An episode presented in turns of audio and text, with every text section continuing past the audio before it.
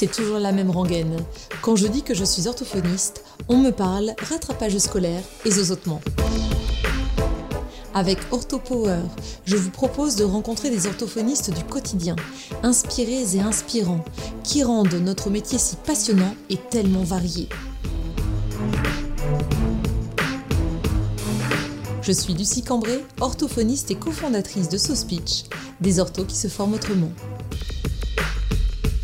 Dans cet épisode, Emeline évoque l'accompagnement des patients atteints de maladies neurodégénératives, que l'on peut être amené en tant qu'orthophoniste à accompagner durant leur fin de vie. Loin de la tristesse liée à la maladie et à la mort, nous verrons combien ces suivis sont chargés d'humanité, d'authenticité et même de joie. Bonjour Emeline. Bonjour Lucie. Je te remercie d'avoir bien voulu euh, participer à ce podcast euh, consacré à des conversations entre orthophonistes. Le sujet euh, duquel nous allons parler toutes les deux, c'est l'accompagnement des patients adultes porteurs de maladies neurodégénératives et ou en fin de vie. Oui, c'est bien ça. Si tu es d'accord, Emeline, je te laisse te, te présenter pour que les auditeurs te connaissent davantage ou en tout cas sachent dans quelle euh, structure tu travailles ou si tu travailles en, cabinet libéral par exemple? Très bien.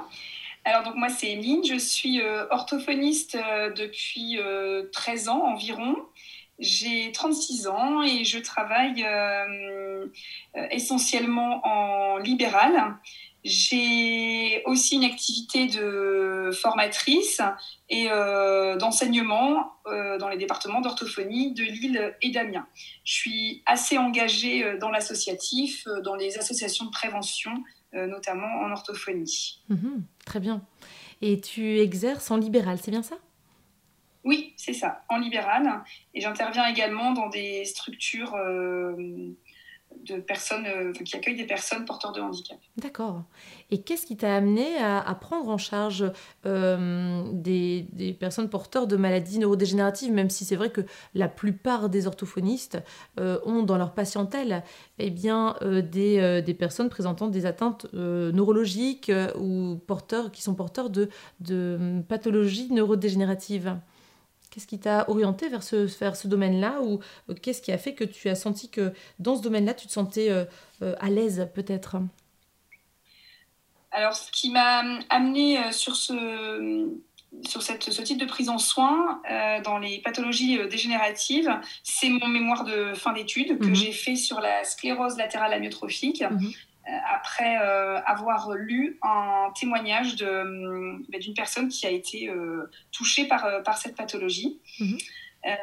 donc j'ai beaucoup travaillé sur ce, sur ce thème qui m'a vraiment passionnée, intéressée. J'ai rencontré beaucoup de professionnels de santé, médecins, neuro, neurologues, que, qui m'ont expliquer euh, eh bien, euh, l'accompagnement et euh, la prise en soin de, ces patients avec pathologie dégénérative et notamment l'accompagnement pour le mmh. coup en, fin de vie. Oui, parce que la SLA, c'est une pathologie qui est euh, assez particulière aussi au niveau de, du suivi en tout cas. La pathologie est, assez, euh, est assez spécifique, mais la prise en soin orthophonique l'est tout autant parce que on sait que euh, il y a des, des choses qu'on ne doit pas forcément exercer, travailler. il y a tout un accompagnement qui se fait sur une durée qui est moyenne, on va dire que ce sont des patients qui, qui ne vont pas être suivis peut-être pendant de très longues années, une très longue durée. Donc c'est assez spécifique comme prise en charge. Oui, c'est des enfants, des patients pardon, qui, à qui on a annoncé euh, un pronostic vital à euh, court, moyen terme. Mhm, ça. Et, et tout à l'heure, Lucie, tu me demandais euh, si très vite je m'étais sentie à l'aise. Alors, je pense qu'on se sent jamais complètement à l'aise dans l'accompagnement en fin de vie. Mhm. par contre, moi, ça a donné tout son sens. L'accompagnement de ces patients a donné tout son sens euh, en tant qu'orthophoniste, puisque mhm. euh, j'ai donc eu l'occasion euh, d'accompagner de nombreux patients dans ces pathologies neurodégénératives, donc SLA et autres. Et, et c'est ce qui me, ce qui m'intéresse beaucoup, ce qui est, je pense, très prenant, c'est cette finalement ce besoin d'être vrai mhm. euh, dans ce temps qu'il reste à vivre et, de pouvoir les accompagner euh, sur des choses essentielles de leur quotidien, mhm. euh, qui sont notamment l'alimentation, puisque c'est des pathologies qui vont entraîner des difficultés alimentaires, de déglutition notamment. Et le deuxième domaine essentiel à mes yeux d'orthophoniste, c'est euh, la communication, mhm. de, pouvoir euh, maintenir le plus possible mhm. euh, une communication avec ces personnes. Mhm. Et donc, je trouve que en tant qu'orthophoniste, ça prend tout son sens. Cet accompagnement de, ces personnes prend tout son sens. On est dans ce que, ce que je dis souvent, on est dans le dans le vrai, dans la vraie vie pour le coup. Et et même si donc on, sait qu'on accompagne une fin de vie, eh bien, ce sont des patients, des personnes d'ailleurs avant tout, qui ont une véritable fin F-A-I-M de vie. Mhm. Et ça, je pense qu'il faut qu'on retienne ça et qu'on aille toujours euh, avec ça en tête euh, chez ces, personnes, ces patients qu'on accompagne. Tout à fait. Et pour euh, aussi qu'ils puissent garder le plus longtemps possible cette communication avec leurs proches. Là, vraiment, on a un rôle à jouer. Oui, et quand tu disais justement le, les, parler des familles, au-delà de l'accompagnement de la personne mhm. euh, en situation de handicap, on est dans un accompagnement familial, puisque quand on parle de troubles de déglutition, on va évidemment travailler auprès du patient sur ce qu'on peut apporter comme aide, mais on va aussi euh, travailler en lien étroit avec l'aidant mhm. euh, familial, notamment qui, qui, va devoir adapter les repas. On va penser ensemble euh, les choses pour améliorer le quotidien. Mhm. c'est ça. Et en général, ce sont des, euh, des prises en soins qui sont euh, ô combien émouvantes aussi, parce qu'on sent que on accompagne toute la vie du patient. Là, et comme tu disais, c'est vraiment dans, dans le, la, la, réalité de, de, de, leur vie, du quotidien et de, de leur fin de vie quelque part. Oui, et on est d'autant plus, euh, enfin, on est vraiment impliqué dans ce quotidien, euh, dans cet accompagnement, euh, d'autant plus que hum, ce sont des prises en soins pour lesquelles on intervient généralement à domicile. En tout mhm. cas, c'est quand même préférable. De toute façon, le patient, à un moment donné, a, quand même du mal à se, à se mobiliser. Et donc, on va intervenir à domicile, on va intervenir plusieurs fois par semaine. Et là, on se rend compte qu'on a vraiment un.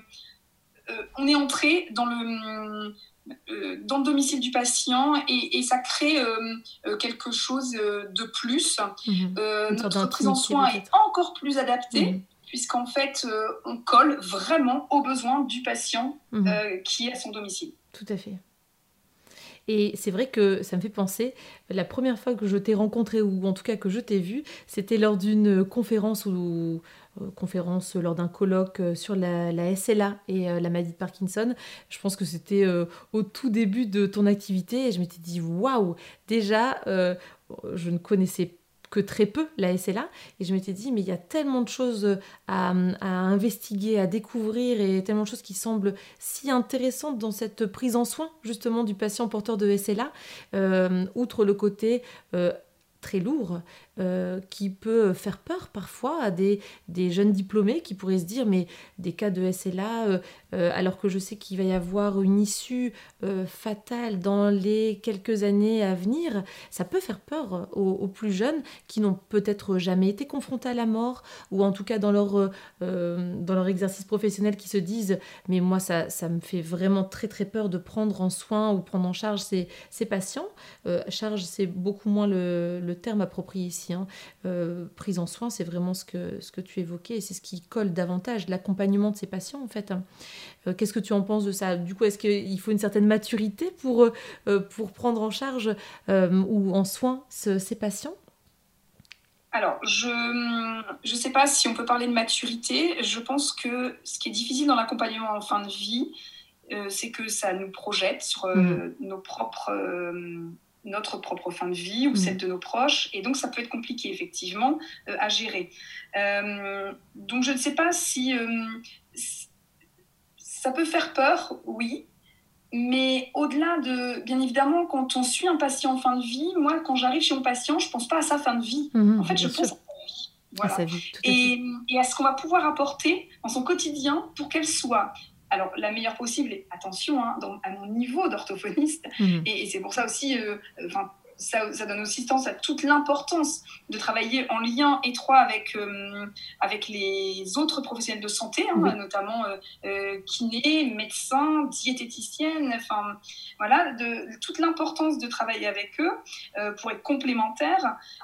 donc voilà, donc je pense pas à, à la fin de mhm. vie, je pense à la vie, à ce mhm. qu'on peut apporter nous en tant que cortophonistes mhm.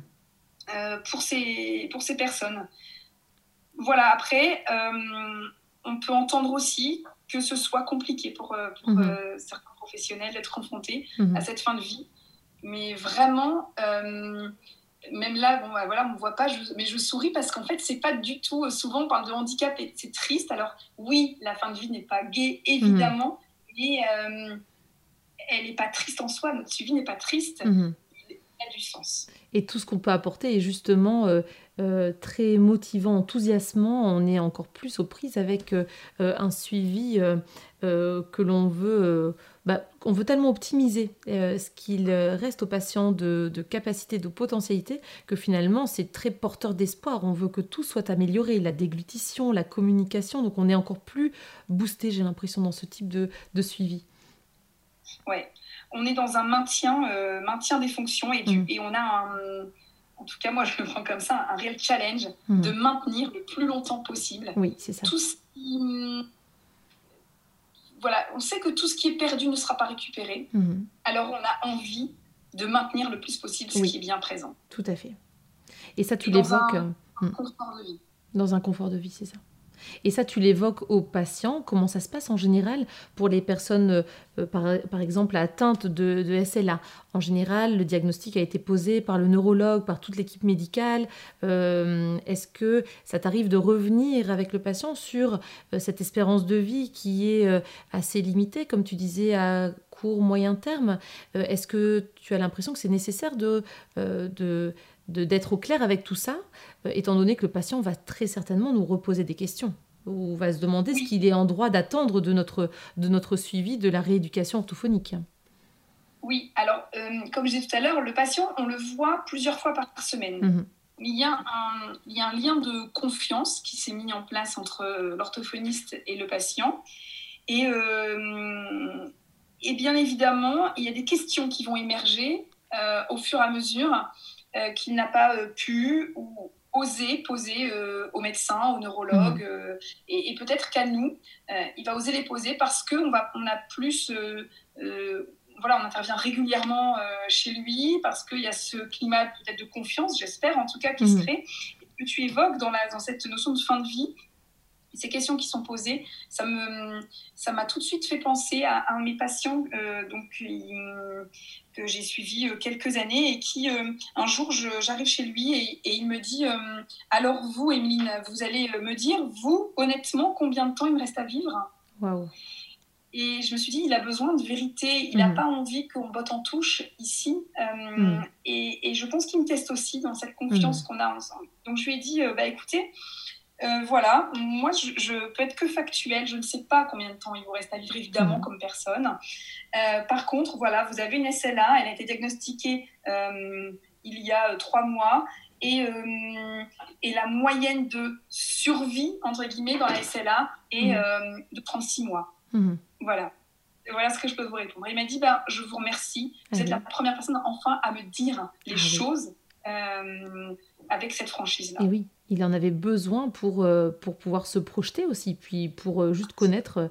Euh, il était certainement déjà allé, comme la plupart des patients, voir sur Internet, ou quand on n'a pas les réponses, on a tendance à aller chercher par soi-même sur, des sur des sites qui ne sont pas forcément les plus les, mieux référencés ou en tout cas les, les plus documentés. Donc de demander aux professionnels de santé et de comme l'orthophoniste et de savoir qu'on peut avoir une réponse de la part du professionnel de santé qui nous, qui, qui nous accompagne, c'est quand même euh, bien plus euh, réconfortant aussi euh, comme, comme donnée, tout à fait. Et est-ce que tu as suivi des formations complémentaires dans ce domaine-là, Emeline? Alors, j'en ai suivi, mais hum, pas beaucoup. J'ai lu pas mal mhm. de choses. Alors, pas forcément sur la pathologie en soi, mais notamment un, alors, un livre que j'ai lu et que je recommande. C'est Handicap, les pratiques professionnelles à domicile de mhm. Karine Maraquin qui est psychologue et qui nous amène vraiment à réfléchir sur notre posture euh, de, de, professionnel de santé intervenant à domicile euh, chez des patients avec des handicaps. Hein, euh, mhm. Voilà.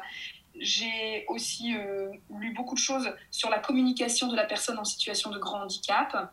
De, je me suis formée à la, à la communication alternative, je me suis formée à des, dans l'accompagnement de pathologies neurodégénératives, évidemment. Mhm mais je pense qu'il y a les bases théoriques qui sont euh, nécessaires, essentielles, évidemment, pour accompagner nos patients. J'avais aussi beaucoup réfléchi euh, dans, lors de mon mémoire, hein, euh, mhm. parce que j'avais travaillé avec les équipes qui accompagnent les patients en fin de vie.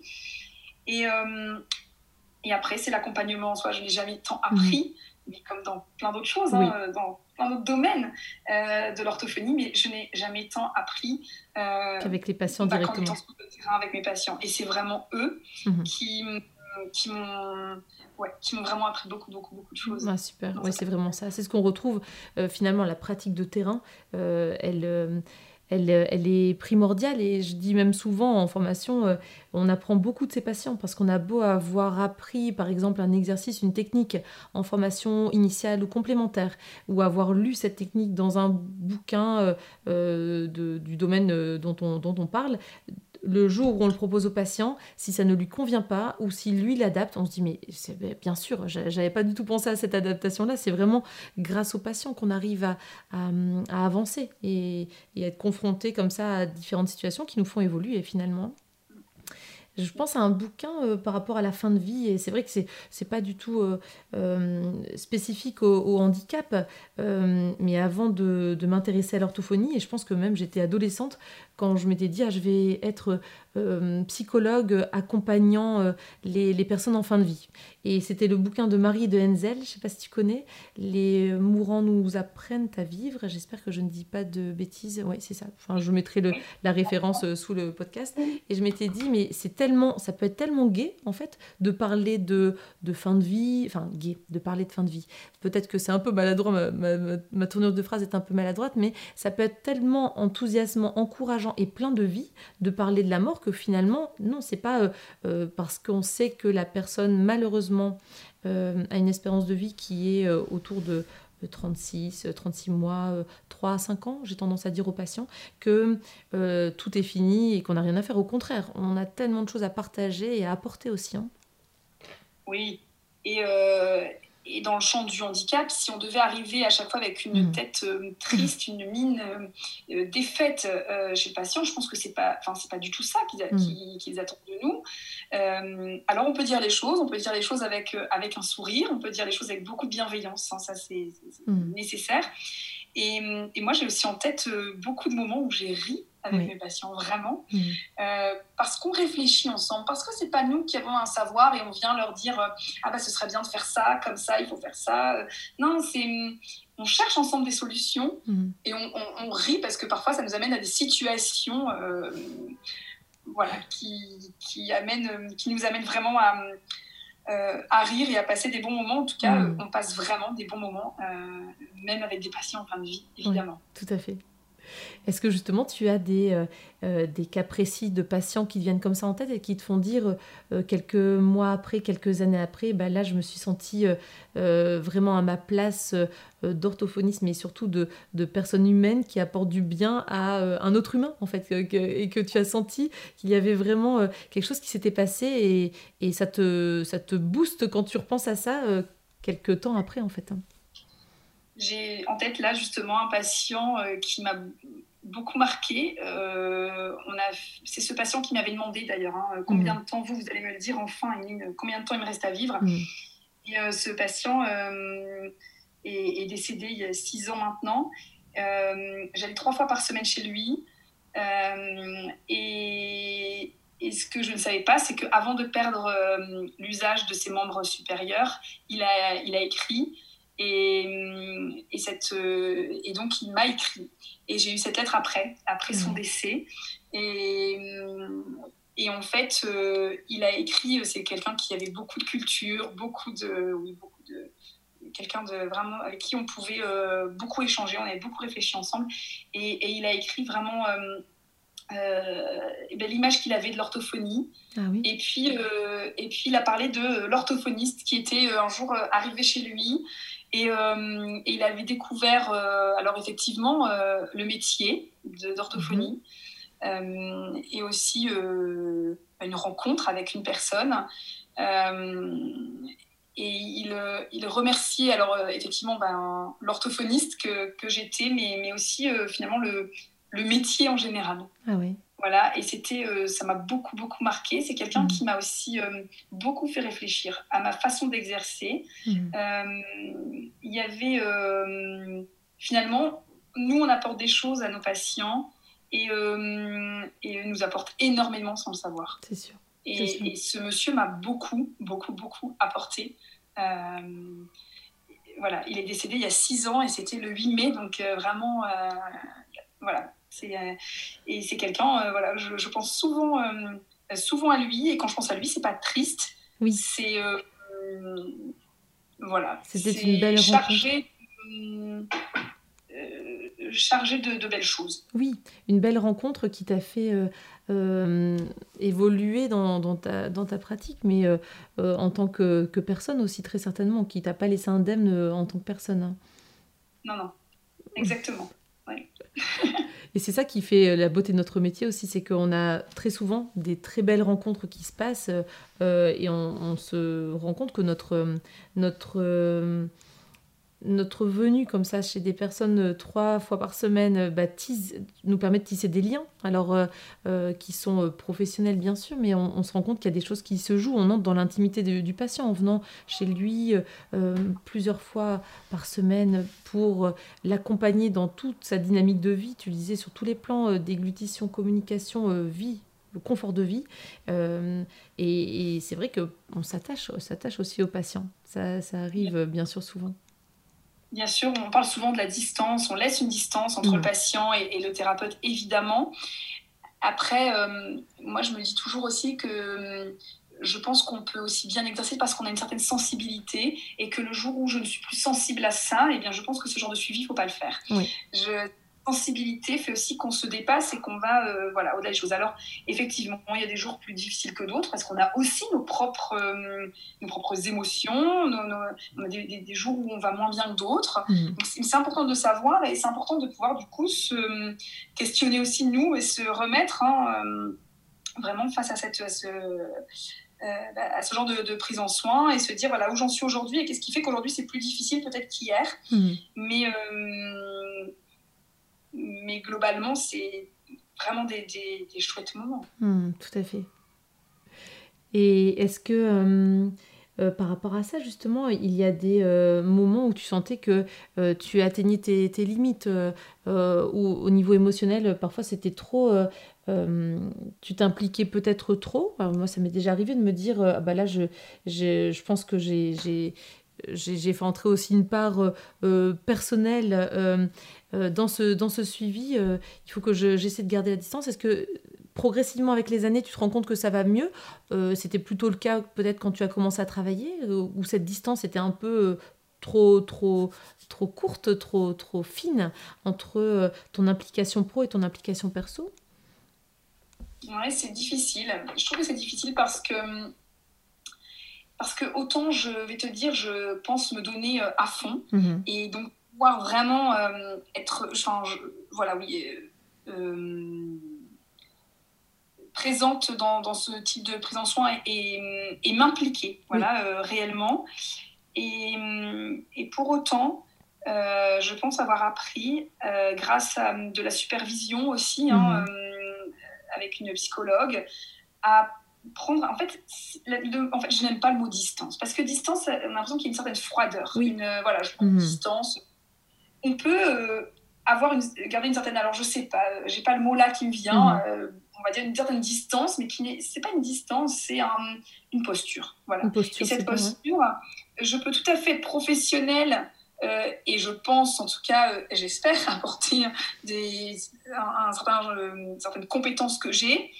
et, pour autant être naturel, mmh. gai, discuter, entendre ce qu'il a à me dire, mettre un climat de confiance, etc. Je pense que c'est pas l'un, enfin voilà, ça va bien ensemble au contraire. Et donc, et voilà, on peut être, quand je dis je suis, j'étais très proche de, de mon patient, proche, oui, euh, et, avec toujours ce, euh, euh, ce, respect, mm. cette, cette posture. Alors, oui, mm. C'est bien posture, en effet je me suis rendu compte à un moment que c'était trop au moment où j'ai accompagné une patiente euh, au tribunal parce qu'elle ne pouvait pas euh, communiquer en fait euh, et puis se, défendre parce qu'elle avait des, soucis de communication. Alors du coup, je, on avait préparé les entretiens ensemble, bien sûr. Je trouvais que ça faisait partie de la du rôle d'orthophoniste et de la rééducation. Je l'avais accompagnée, mais du coup, elle commençait à me demander pas mal de d'accompagnement dans tous ces rendez-vous, tu sais, du quotidien, euh, autres que les gros événements importants de sa vie, comme d'aller au tribunal, tu vois. Euh, et du coup, là, je m'étais rendu compte que euh, j'avais franchi, je pense, une limite où elle se sentait vraiment dépendante de moi personnellement. Et c'est vrai que c'était plutôt arrivé au début de mon exercice professionnel, et je pense que par la suite, je pense être aussi, comme je pense la plupart des orthophonistes, toujours euh, entière, mais en gardant en effet, tu fais bien de dire posture, posture d'orthophoniste soignant, euh, pour permettre justement de, euh, de ne pas s'impliquer non plus ben, personnellement, émotionnellement dans chacun des suivis. Sinon, c'est, c'est pour ça que ça peut être tellement phagocytant quelque part et énergivore. on ne pourrait pas continuer à bien accompagner les, les, patients si on était alors entière, oui, on est entière, mais ou entier, mais euh, si on était trop, trop dans la dans la relation et dans le suivi euh, de chacun d'eux en fait. Hein. Je pense que c'est ça en effet. Oui, exactement. Et en effet, la posture, c'est le c'est bien, c'est mieux que la distance en effet comme terme. Mm, mm. Bah oui, distance, ça montre. Je trouve que c'est froid. Mm. J'aime pas ce mot parce que je pense pas être distante avec mes patients je pense avoir une posture et, on se respecte euh, mm. de cette manière-là et, on, on s'entend bien et ça se passe bien. Et tu parlais aussi de supervision, et je trouve ça super intéressant en effet, le fait d'avoir comme ça une tierce personne à laquelle on peut euh, parler de ses, euh, euh, ses limites, ses, ses, ses, doutes, ses appréhensions, supervision soit entre orthophonistes ou avec une, un ou une psychologue, ça, doit être... pour le, coup, euh, je connais bien l'idée euh, supervision avec groupe d'orthophonistes, moins avec euh, psychologue. Est-ce que tu veux en parler un peu pour voir comment ça se passe quand tu veux évoquer des cas peut-être difficiles avec, avec cette autre professionnelle de santé? Alors, on avait créé à l'époque, enfin, c'était il y a 2-3 ans, un un petit groupe d'orthophonistes supervisés, donc cinq orthophonistes, mhm. supervisés par une psychologue. et, hum, ce qui permettait euh, d'échanger. Alors, euh, parfois, bah, on n'a pas forcément euh, toujours envie de. On peut être là en écoute aussi, mhm. parce qu'en on apprend aussi énormément et on se positionne aussi. D'ailleurs, on apprend cette posture. Et, et de se dire aussi que. Hum, eh bien, euh, dans ce, voilà, il y a des journées où on apprend des mauvaises nouvelles, où on a des, des coups durs. Euh, eh bien, euh, on sait, par exemple, que ce soir-là, il y aura le groupe de supervision. Déjà, ça nous aide à tenir. Et on sait ce soir-là ou dans une semaine, et, et on attend en fait ce rendez-vous et ça nous aide. Parce que quand on travaille en libéral, eh bien, on n'a pas toujours une équipe hein, derrière nous. On ne travaille pas en équipe. Et donc, c'est porteur de savoir qu'il y a ce groupe qui va, qui va arriver avec le, psychologue qui va pouvoir faire une, enfin, une analyse. Oui, euh, une analyse une, et nous aider en tout cas à réfléchir sur, euh, euh, sur ce type de, sur des problématiques hein, qui, mhm. nous, qui nous questionnent dans notre quotidien d'orthophoniste. Et, et, quand on a des... Voilà, moi j'ai eu des moments où ce soir-là, le soir d'une supervision, j'ai pu dire et et craquer parfois sur le fait que c'était difficile de, porter certaines mhm. choses. Et en fait, euh, de pouvoir euh, en parler, mais aussi avoir un, retour. Ça, c'est important d'avoir le retour de, du superviseur je pense que c'est essentiel. Et, en fait, euh, de se dire que la fois d'après, quand on retourne chez le patient, ce patient-là en question, eh bien, on n'est plus tout seul, mais on a le groupe. En fait. Mmh. Vraiment.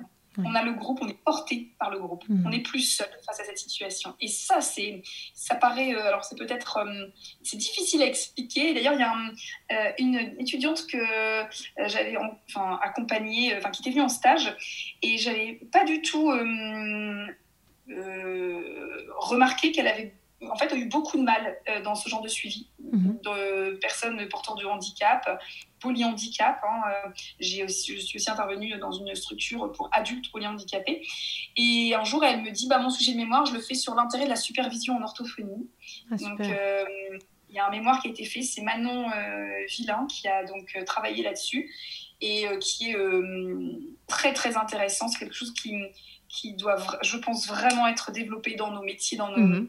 On est effectivement connu pour du, des accompagnements d'enfants. Euh, alors je ne dis pas que c'est facile hein, euh, en, langage oral, langage écrit, mais qui sont parfois peut-être porteurs de moins de choses euh, difficiles, lourdes en tout cas, et qui nous projettent aussi sur nos propres, enfin, nos propres peurs. Et, et, en fait, dans ce type de suivi, eh bien, la supervision, parce qu'il y a de la supervision à l'hôpital hein, qui est faite, mhm. mais très peu proposée aux, libéraux. Oui, c'est vrai. Et alors, c'est vraiment quelque chose, je pense, qu'il faudrait qu'on développe.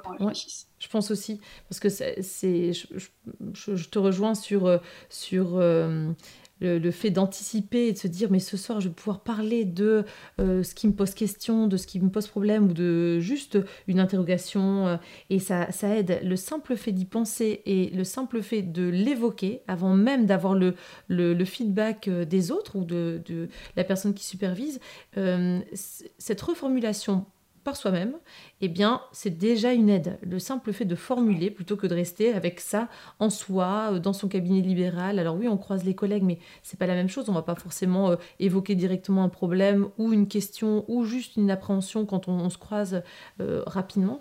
c'est intéressant que, tu évoques la supervision parce que, en effet, je pourrais noter la référence du, du, mémoire de Manon, si, si elle est d'accord. Je noterai voilà en dessous du, du podcast pour les personnes qui sont intéressées. Est-ce que tu penses, du coup, Emeline, que ça serait, euh, selon toi, le super pouvoir euh, des, orthophonistes, euh, cette supervision Parce que j'allais te poser la question de, selon toi, quel est le super pouvoir? Il peut y en avoir plusieurs, du coup. Hein. mais c'est vrai que, est-ce que c'est, selon toi, déjà la supervision entre, entre orthophonistes avec quelqu'un qui supervise pour pouvoir évoquer comme ça et se faire accompagner? Ah oui. Ouais. ah, je pense au super pouvoir de l'orthophoniste. ça serait ça Tu penses à autre chose éventuellement ou bien? Là, comme ça, non. Je pense qu'on a dit beaucoup de choses et euh, non, je pense qu'effectivement, oui. le super pouvoir, ce serait euh, certainement ça, oui. Super. Est-ce que tu aurais quelque chose à rajouter par rapport euh, à ce sujet dont on a parlé aujourd'hui euh, des, recommandations peut-être à ceux qui nous écoutent, euh, qui voudraient en connaître davantage ou juste des, conseils ou quelque chose que tu aimerais rajouter? Alors peut-être des mots-clés Oui. Si on avait des mots-clés à, garder en tête, mm-hmm. c'est, je dirais confiance, mhm. respect, bienveillance, compétence et valorisation. Parfait. C'est bien, c'est très très bien parce que ça permet de, nous recentrer sur euh, le plus important euh, dans ce type de prise en soin du patient. Super. Merci beaucoup, Emeline, pour euh, cette interview aujourd'hui. Et puis, euh, il y a pas mal de choses euh, qui, font sens et qui sont porteurs, qui sont porteurs, porteurs d'espoir aussi dans tout ce que tu as dit. J'ai passé un très chouette moment avec toi. Merci beaucoup, Emeline. Merci. à bientôt. Bonne continuation à toi. Voilà. J'espère que ce nouvel épisode d'OrthoPower vous a plu. Si c'est le cas, je vous invite à vous abonner sur votre plateforme de podcast favorite, d'y laisser un commentaire et une note 5 étoiles pour que notre métier soit connu et reconnu.